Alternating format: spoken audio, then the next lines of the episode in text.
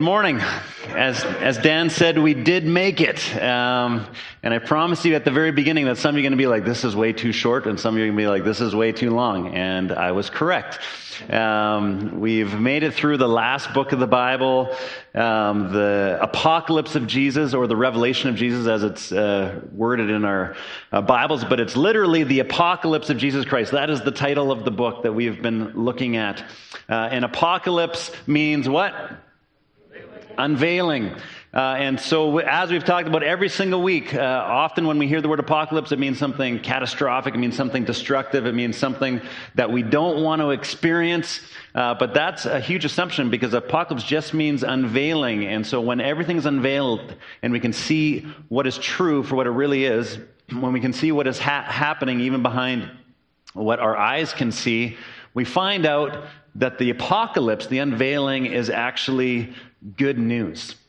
Uh, and I hope that you have seen that as we've gone through the book, that it's not a book uh, to be afraid of. It's not a book that we ought to ignore. In fact, the book has something really important to say to us today as we live in a way to fall, that, where we want to follow Jesus, declare that he is King of kings and Lord of lords, and figure out what that means in our day. Uh, this book has something really important uh, to say to us, a number of things that are really important to say to us. Uh, and to understand the book correctly, as we've done from the very beginning, it's important that we read the book in its context because the book was not written to us. It was written down for us. Yes, we get to read it and learn about it and gain wisdom from it 2,000 years later, but it was not written to us. It was written to the first century church. Seven churches in particular, in the beginning of the book of Revelation, John is writing this letter to these churches to encourage them to follow the way of Jesus. Uh, even when it looks like Jesus is losing, it's not actually true. And so John wants them to know that Jesus is actually winning. Uh, John himself is on a prison on the island of Patmos, and he's there because he's convinced that Jesus is king, King of kings, Lord of lords, and Caesar is not. He would not bow his knee to worship Caesar or to the cultural agenda of Rome, and because of that, he paid the price of being exiled to the island of Patmos. And so he's encouraging the churches no matter what the consequences, it's worth it. It's worth it to follow Jesus. Don't just look around in the media world around you at the tornado and the chaos and the havoc that's happening, but there's a greater reality than what you're experiencing and what you're seeing. Uh, is there anything more important for us in our day coming out of the last few years for us to be reminded of? That no matter what the chaos is that's going on in our world, there is more going on than that we, uh, than we can see with our eyes. So the purpose of Revelation is to set the present moment that we're in in light of the unseen realities of the future.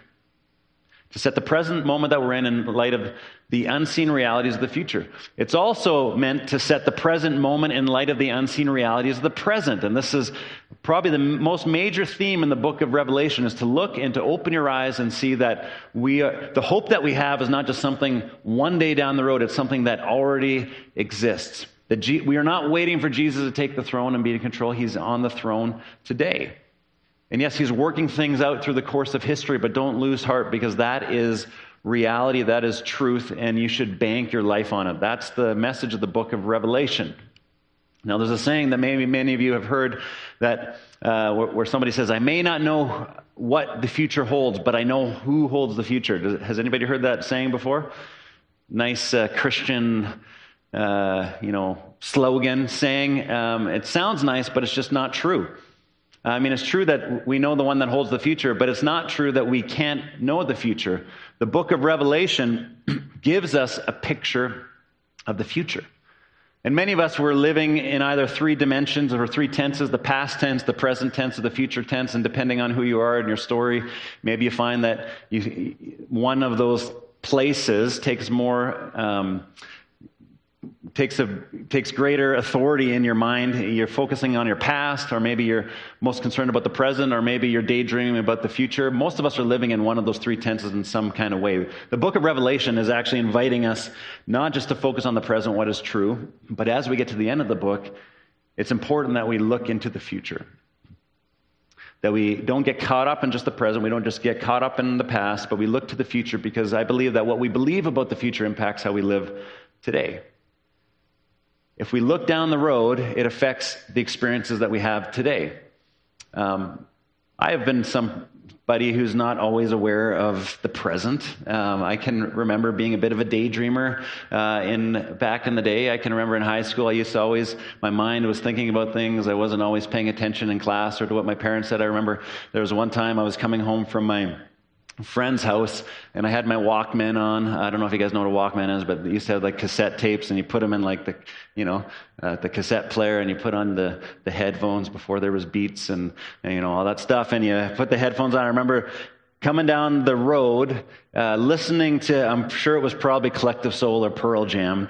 Uh, and I was playing air guitar on my while I was riding my bike. So my hands were free. I mean, uh, you know, I didn't ride my hands. I didn't ride my bike with my hands because I was cool. Uh, and so I'm playing air guitar, jamming out the collective soul, and then all of a sudden, bam! I hit the back of a parked car on the side of the road and hit my face on the trunk. I ended up uh, on the top of the trunk of the car, and I was crying, and my my face was bleeding. I remember there being blood just pouring down my face, and I was crying all the way home.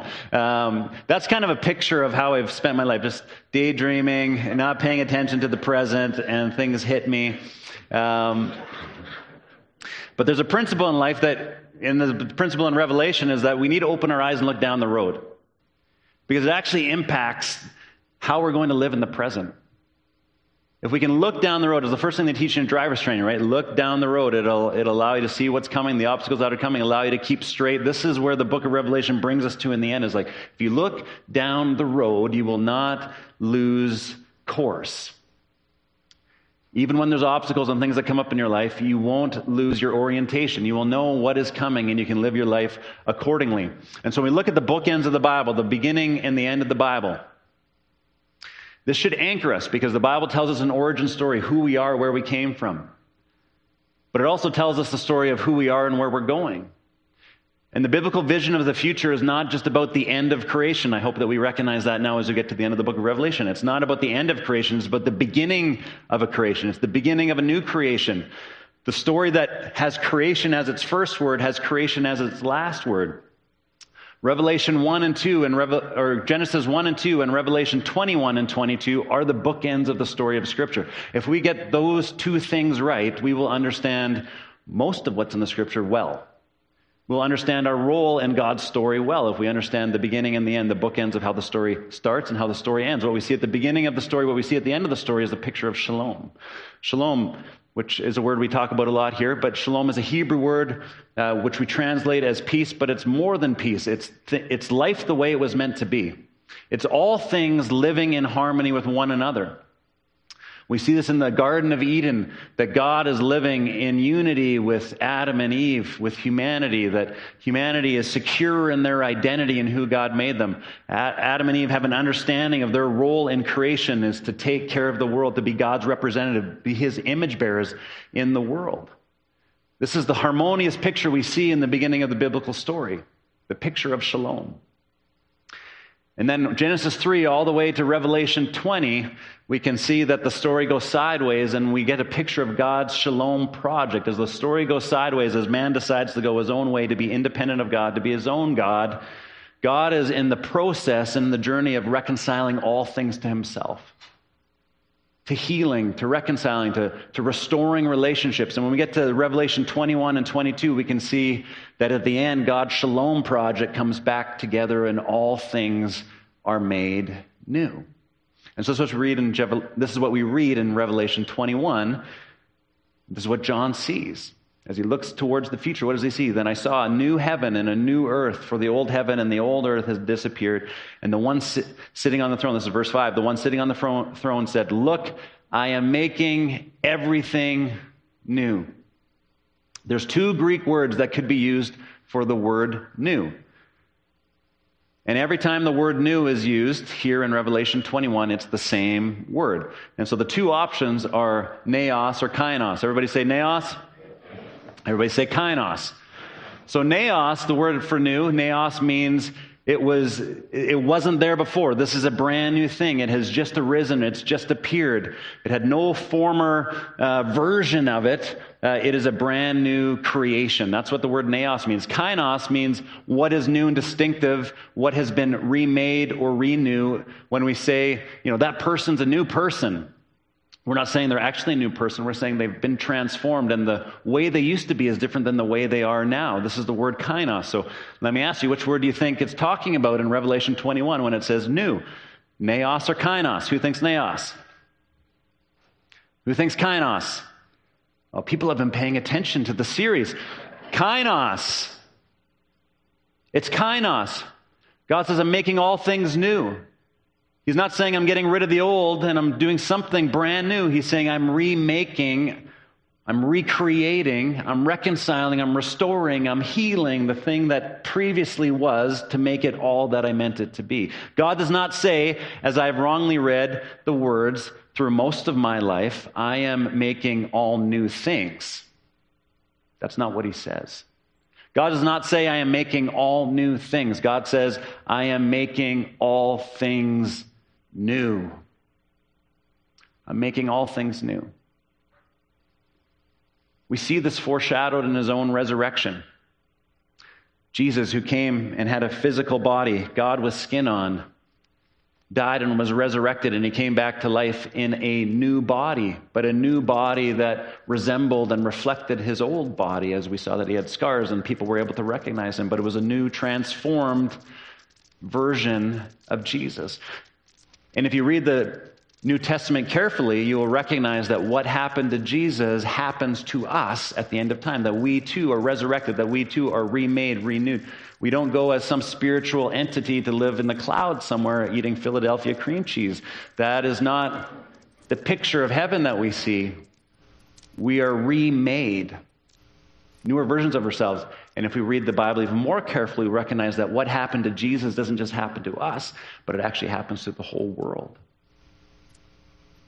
God does not say, I'm making all new things. He says, I am making all things new, restoring them, healing them, transforming them, making them to the version of them that I intended for them to be in the beginning. And so, to try and grasp most fully the picture of the new heavens and the new earth that we see in Revelation 21 and 22, the bookend of the Bible, there's so much going on in those two chapters. But uh, to try and simplify, I just want to focus on two things paying attention to what isn't there anymore and paying attention to what is there. And so let's begin with looking at what is not there. What is not there in Revelation 21 and 22 that we see previous. Well, we should, uh, this is from chapter 19 and 20, but it's worth repeating that the dragon is not there. In the new, cre- the heavens, new heavens, new earth, the dragon is not there. The dragon who is the deceiver, the accuser, the serpent, the Satan that we've read about throughout the Revelation text. The archenemy of God is not there. He is not there to bring destruction and death. He is not there to deceive and speak lies to God's people. We also see that the beast of the sea, which is the dragon manipulated political powers, people yielding uh, power and influence for selfish gain and evil purposes, that is not there either.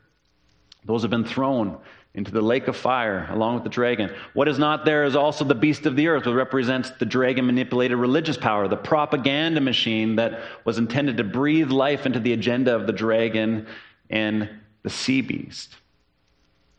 This manipulative religious spirit that is trying to draw people away from God is not there in the new heavens and the new earth. We also see that there's no sea in the new heavens and the new earth. How many of you guys are looking forward to spending some time at the lake this summer? And you read the end of Revelation, you're like, oh, great, I got to spend eternity not having summer vacation. That's not actually what it's talking about. Uh, but we read in Revelation 21, right at the beginning, that the sea is gone. It doesn't exist. There's no sea. And as we should know by now, this is a symbol.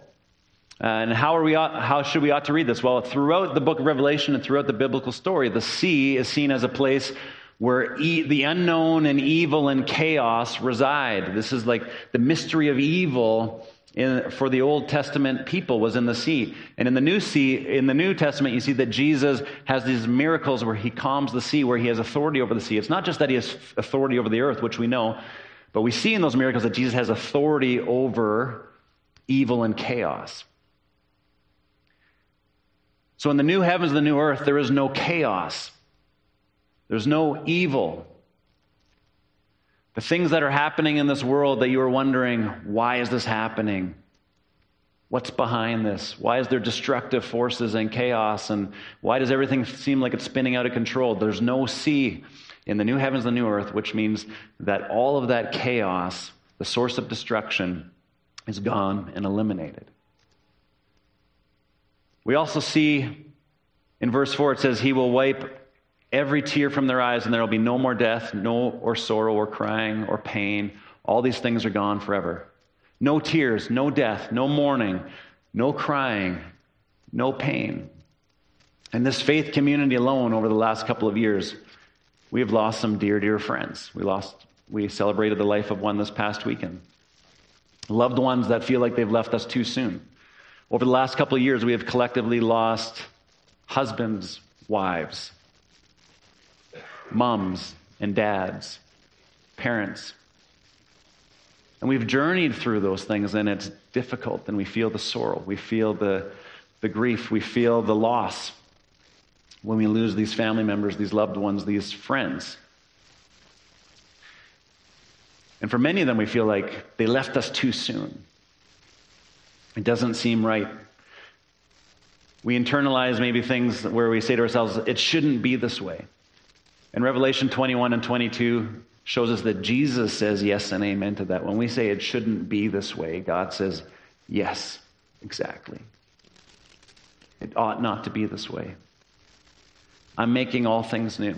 There's a new heavens and a new earth coming. I'm going to remake the world. I'm going to reconcile and I'm going to heal. There won't be death. There won't be sorrow. We won't be shedding a tear for loved ones that have gone on. Every time we have a longing for things to be different than they are, we hear a yes and amen from the God of Revelation who says, Hold on. What you're experiencing and what you're seeing is just temporary, but what is unseen is eternal, and let me show you what is unseen, and this is the picture of the future. Now, live in light of that future picture today, which means, yes, we, we grieve and we feel loss in this moment, but we know that it's not the whole story. And so we can live with a sense of hope. In the midst of loss and pain and sorrow, we live with a sense of hope for the future because we know that God is in the process of making all things new. We also see in the new heavens and the new earth that there's no temple. There's no temple in the city, it says in verse 22, because the Lord Almighty and the Lamb are its temple. The presence of God has been mediated throughout history in some form, which is what the temple represents. And we see that there's no temple in the city. We're going to talk about that more in a second. Now let's talk about what is there. When we look at Revelation 21 and 22, what do we see that is a part of the new heavens and new earth? Well, first of all, we see a city. It's the first thing, the first image that we see in Revelation 21 that the, the city is coming down. And cities is a theme throughout the book of Revelation, and it's not a positive thing. The first, it is here, but it's not previous to this. The first readers of Revelation lived in cities in Ephesus and Smyrna and Laodicea. We talked about the cities in the beginning. They could see that their cities were under the spell and influence of the great city Babylon, which is what was referred to in Revelation to refer to Rome. But throughout Scripture, Babylon has been used to refer to any uh, civilization that has rejected God at the center. We see in the Bible after, the, after Cain kills his brother Abel, he runs off and he hides from God in a city. The place uh, of the city is the place that he went to to run away from God. We see humanity seeks to live independently of God in Genesis 11 when they build the Tower of Babel, when they make that city. In Revelation, we see that Babylon, again, is the embodiment of rebellion and immorality of moving God out of the center of our lives. But then we see this image of the heavenly city. And it says that the heavenly city is coming down out of heaven. It says this twice coming down out of heaven. These words are super important and should be very humbling to us because the city of the future is not one that we create. The city of the future is not a result of some evolutionary urge or technological advancements of humanity getting to such a point that we can create heaven on earth. That is not what we see at the book at the end of the book of Revelation. The city of the future, the new Jerusalem that comes out of heaven is just that. It comes out of heaven. It is God's gift We humans did not form the first creation, and we humans do not form the end picture of creation. So the city is a gift from God. It's something that we wait for God to come and do. Yet the irony and the paradox of this picture, this new city, is that cities throughout the Bible and history have been the result of what humans have created. And we have this paradox in the book of Revelation at the end where God brings a city, this garden city. It's kind of this marriage of Eden and the marriage of the New Jerusalem coming together at the end. We see this paradox, which tells me that in the new heavens and the new earth, there is work to do. There is things to build. There is creative endeavors for us to venture into. Again, we will not be sitting in the clouds just eating cream cheese. There is actually something for us to do. There's a life to be lived. The hustle and bustle of the city. We, we actually see this in the end picture of Revelation. Let's take a look at what it says about the city. It says, So he took me in the Spirit to a great high mountain, and he showed me the city, Jerusalem, descending out of heaven from God. It shone with the glory of God and sparkled like a precious stone, like jasper, as clear as crystal.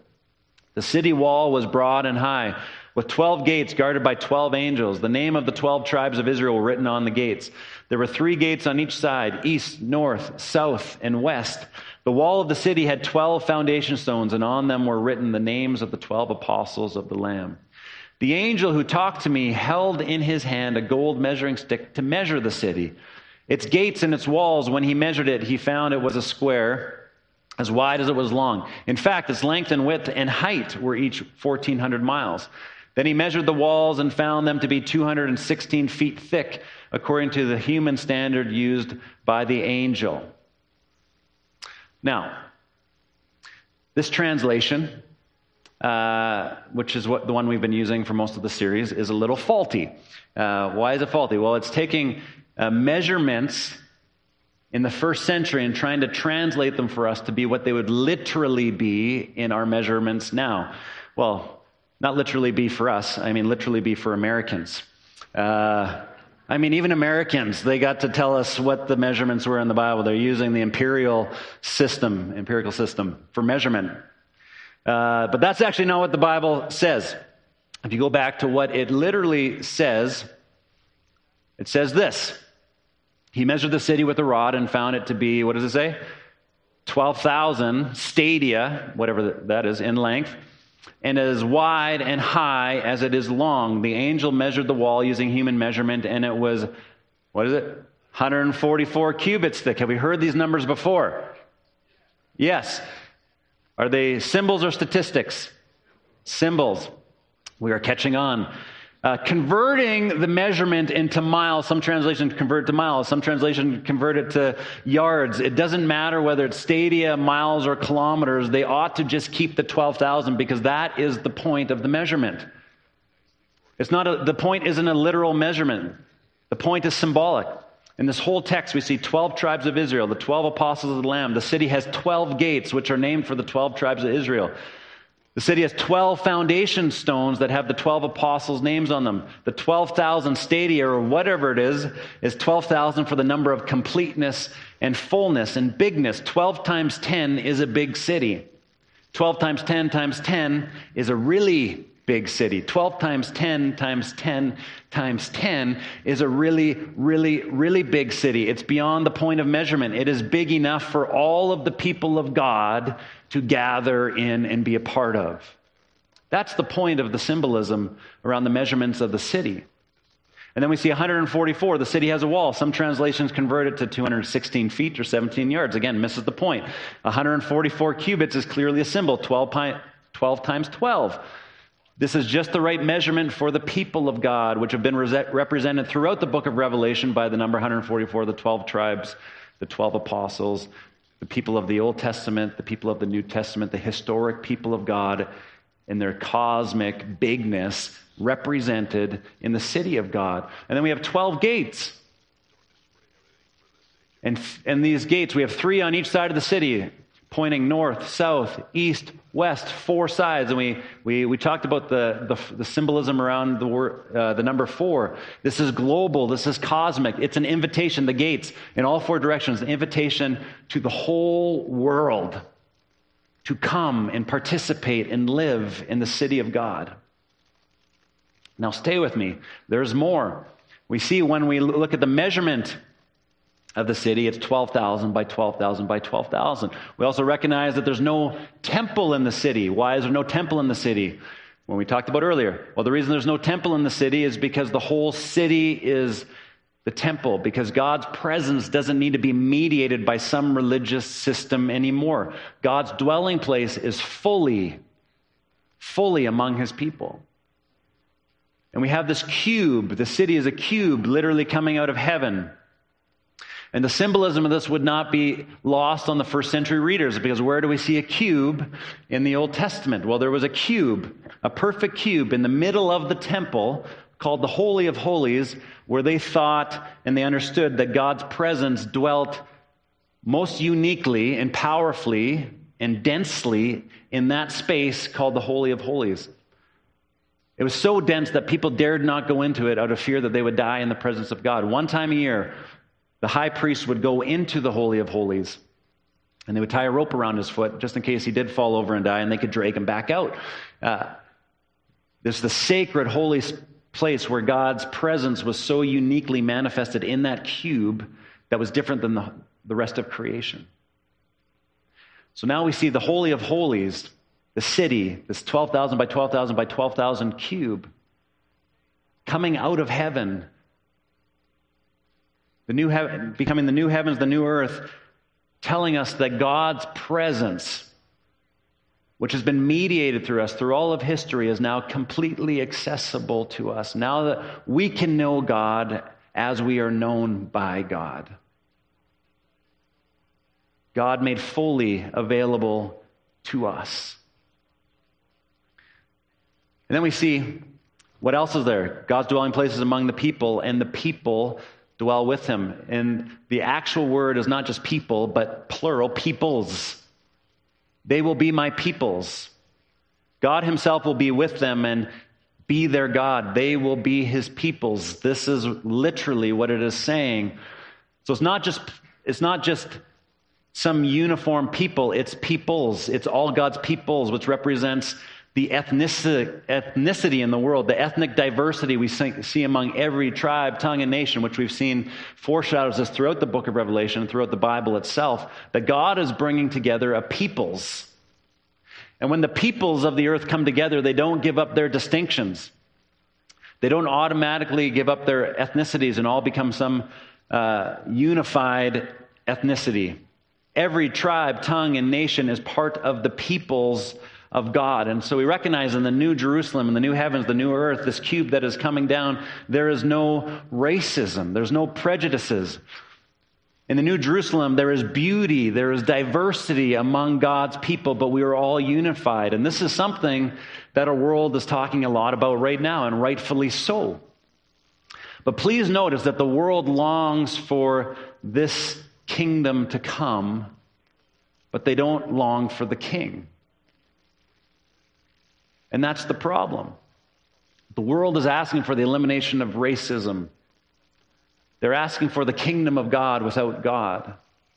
The longing for unity in the human heart is found in the united response to peoples worshiping the king and for the whole world collectively to submit to the king and to worship the king. This is the invitation of the book of Revelation.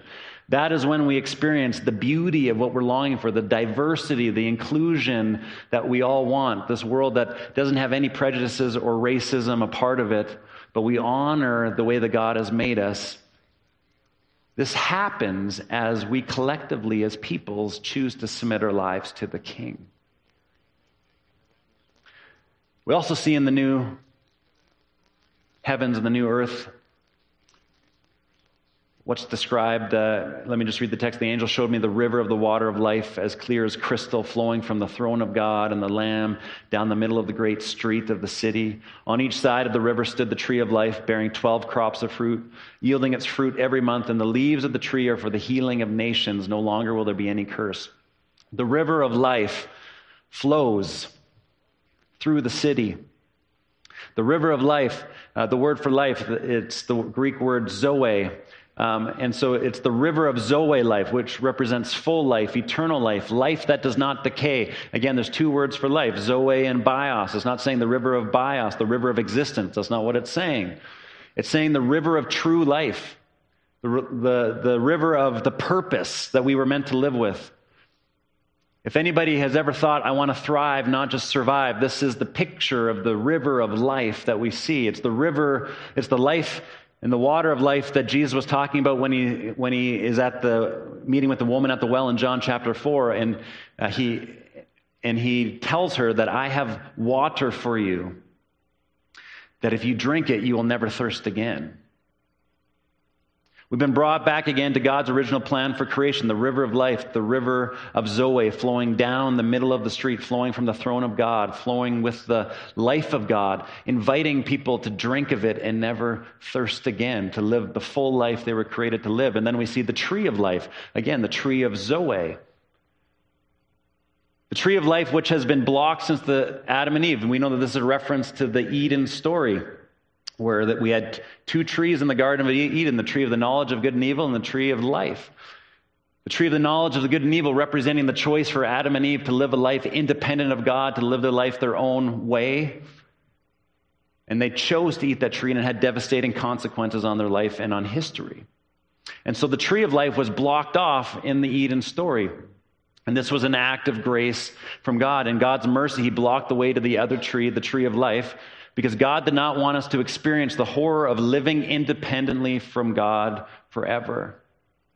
Now, in the new city, when God has made all things new, we are invited to eat forever from the tree of life in our transformed state, for we no longer live independently of God. We see that the tree of life bears crops in every single season. There is no season where Zoe life is not. It says that the leaves of the tree are for the healings of the nations. Again, nations, literally the word that we get ethnicity from. For the peoples. We haven't just sinned against one another, we have whole people groups, whole nations, whole countries that have sinned against each other. Not only are individuals made new in the new heavens, the new earth, the new Jerusalem, we see that peoples nations and countries and ethnic groups are healed and made new. What a beautiful picture. And there's more things we, we, that are in, in the text that we don't have time to get into, but the one thing I do want to end on is that there's a face there. The face of God is there. It says in 22, verse 4, that they shall see his face. The people will see his face. And in Exodus 33, Moses wanted to see God's glory, and God said, You cannot see my face, for no human can see my face and live. And so, as we've said, there's been some mediation between man and God throughout history. There's no more temple, there's no more mediation. The face of God is there for us to see his beauty and his glory and to not be afraid. And I believe that this is the longing, the deepest longing of every human heart, whether they know it or not, is to be in the unmediated presence of God. And they shall see his face. And so we see at the end, as we get to the end of the book of Revelation, that this is a beautiful picture of the future, that it is good news the face of God, the fullness of God, we will know God fully as we are known by Him. We are united with Him. We are united with Him as individuals, but we're also united with Him as peoples, as nations. We're reconciled to one another and we experience healing. We know who we are as sons and daughters of God who were created to worship God. All creation is redeemed. It has been groaning and waiting to be freed from his bondage, and we see that this happens at the end of the story. And the end of the story, the end of the book of Revelation, and consequently, the end of the whole book of the Bible ends with two invitations. It ends with two invitations. The first invitation is come.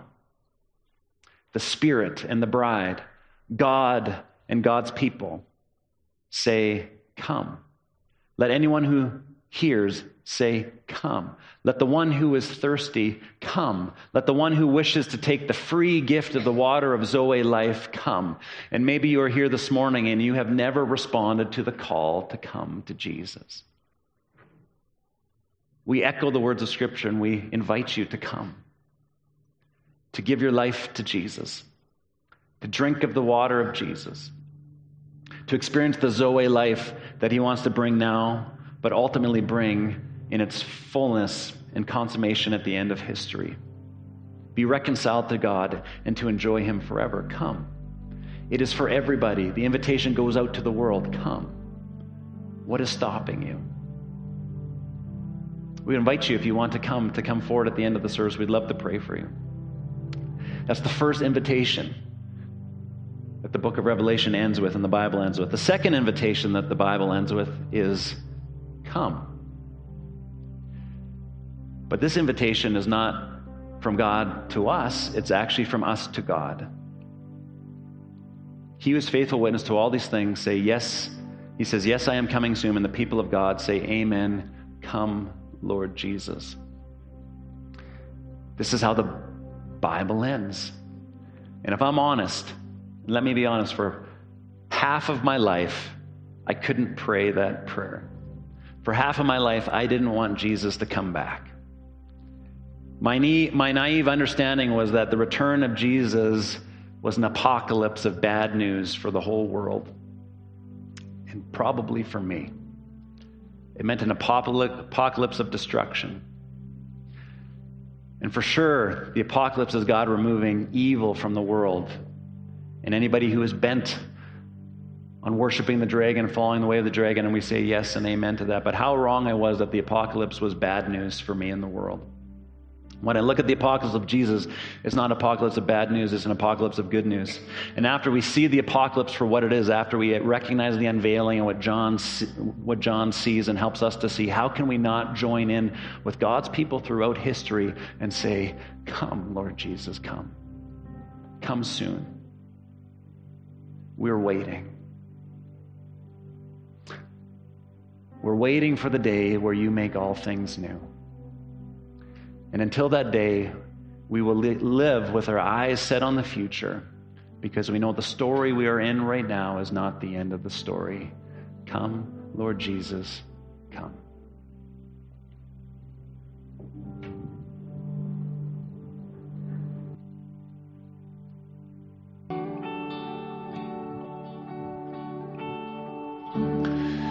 So it's my prayer as we end the good news apocalypse that, uh, first of all, I wouldn't be afraid of the book of Revelation, uh, but also that our imaginations have been redeemed, that we would be able to look at the future and have this uh, biblical perspective, this hopeful perspective, this faith filled perspective that no matter what we're walking through, God is writing the story that we're a part of and we can trust Him completely. And we know that this is good news for us and for the world. And so we're invited to participate with God in the Shalom project of inviting people to be a part of the story of God where He will make all things new. And we can collectively then take this posture of praying and hoping and saying, Come, Lord Jesus, come soon. Let's pray. Father, we thank you for this revelation, for this apocalypse. We thank you that you are the God of good news. That you are not the God who looks at bad news and turns an eye, but you say, I see the destruction, I see the evil, I see the sin, I see the pain, I see the loss. And you do something about it. And you are doing something about it. And so, Lord, we choose again to worship you, to put you in the center of our lives to commit to follow you faithfully no matter what might be happening in our world. Because we know and we believe that it is worth it, that it will be worth it. And so we lift up our disappointments, our fears, our hurts, our losses, our griefs, our misplaced expectations. Lord, we bring them all to you. And we thank you that in the end, you will make all things new. Lord, for anyone in this room that has not responded to your invitation to come, I pray that your Holy Spirit would be heard, that they would hear that invitation to come home because our true home is in the new Jerusalem, in the new heavens, the new earth, which you are preparing for us. So, Lord, we want to respond to that. We want to say yes to that. In Jesus' name, we pray. All God's people said, Amen. As I mentioned earlier, if you'd like prayer for anything, uh, we'd love to pray for you. Uh, have a great week, and uh, we'll see you next week.